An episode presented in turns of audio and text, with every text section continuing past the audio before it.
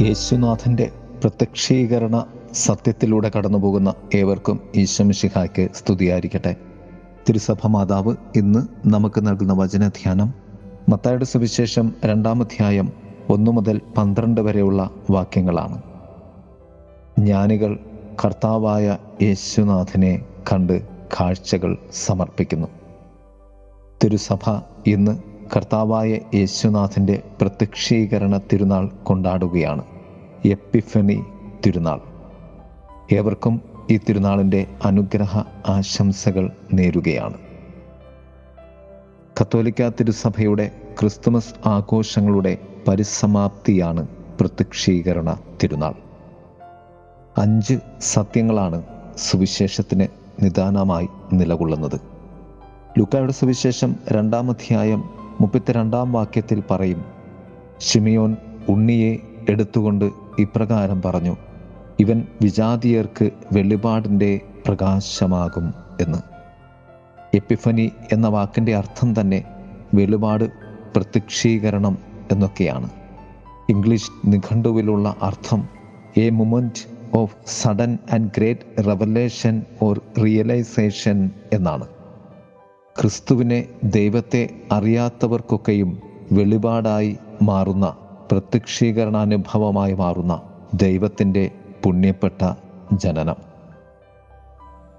ഒന്നാമതായി പൗരസ്ത്യ ദേശത്തു നിന്ന് വന്ന ജ്ഞാനികൾ.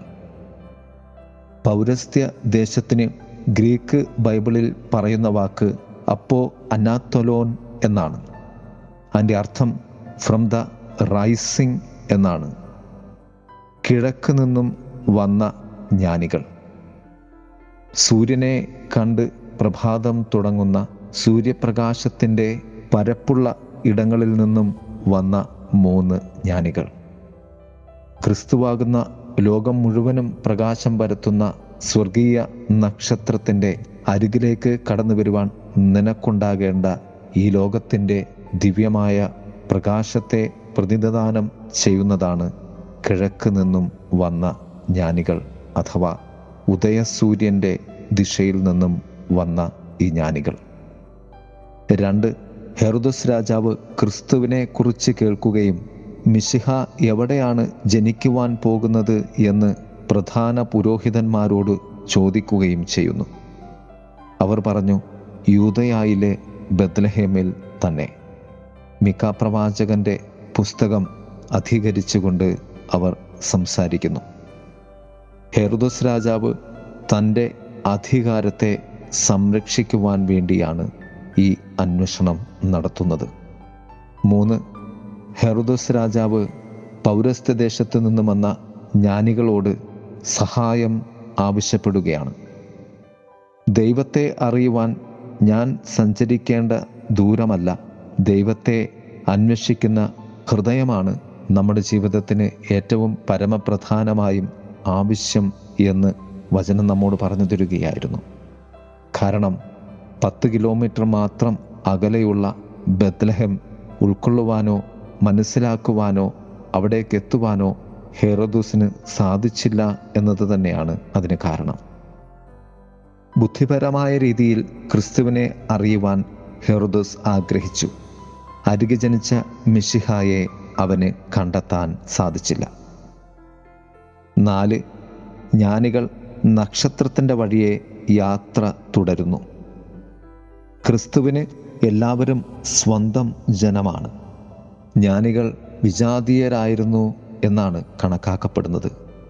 പക്ഷേ ദൈവത്തെ സംബന്ധിച്ചിടത്തോളം സ്വജാതീയരും വിജാതീയരും ഇല്ലായിരുന്നു. എല്ലാവരും ദൈവ മക്കൾ തന്നെയാണ്. അതാണ് ജ്ഞാനികൾ കണ്ട നക്ഷത്രത്തിന്റെ സന്ദേശം.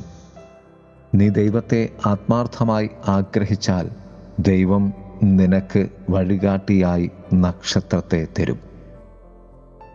അഞ്ച് യേശുവിനെ അവന്റെ അമ്മയോടുകൂടി കാണുകയും അവരുടെ സമ്മാനം മിശിഹായിക്ക് സമർപ്പിക്കുകയും ചെയ്യുന്നു. ലോകം മുഴുവൻ നിറഞ്ഞു നിൽക്കുന്ന ആത്മീയ നവജനനമായി മിശിഹായുടെ ജനനം മാറുന്നു. സ്വർണവും കുന്തിരിക്കവും മീറയും അവർ കാഴ്ചവെക്കുന്നു. സ്വർണം എന്നത് യേശുവിൽ ഉള്ള രാജത്വത്തെയാണ് സൂചിപ്പിക്കുന്നത്. കുന്തിരിക്കം മിഷിഹായിൽ ഉള്ള ദൈവീകതയെ സൂചിപ്പിക്കുന്നു. മീറ എന്നത് മൃതശരീരത്തെ പൂശുന്നതാണ്. ക്രിസ്തു അനുഭവിക്കേണ്ടി വരുന്ന സഹനത്തെയും മരണത്തെയും അത് സൂചിപ്പിക്കുന്നു. ഒന്നാം വായനയിൽ യശയ പ്രവാചകന്റെ പുസ്തകം അറുപതാം അധ്യായത്തിൽ പറയും സമുദ്രത്തിലെ സമ്പത്ത് എന്റെ അടുക്കൽ കൊണ്ടുവരികയും ജനതകളുടെ ധനം നിനക്ക് ലഭിക്കുകയും ചെയ്യുമ്പോൾ നിന്റെ ഹൃദയം ആനന്ദ പുളകിതമാകുമെന്ന്. ദൈവത്തിന് നാം സമർപ്പിക്കേണ്ട നമ്മുടെ സമ്പത്തും അതുവഴി ദൈവത്തിന്റെ ആനന്ദത്തിലേക്ക് നാം കടന്നു വരേണ്ടതും ഉണ്ട് എന്ന സത്യമാണ് ഈ വചനം നമ്മെ ഓർമ്മപ്പെടുത്തുന്നത്. നമുക്കുള്ളതിനെ ദൈവത്തിലേക്ക് നമുക്ക് സമർപ്പിച്ചുകൊണ്ട് ദൈവിക ആനന്ദം സ്വന്തമാക്കുവാൻ നമുക്ക് ആകണം. പ്രിയമുള്ളവരെ ഏവർക്കും പ്രത്യക്ഷീകരണ തിരുനാളിന്റെ അനുഗ്രഹ ആശംസകൾ നേരുന്നു. ആമേൻ.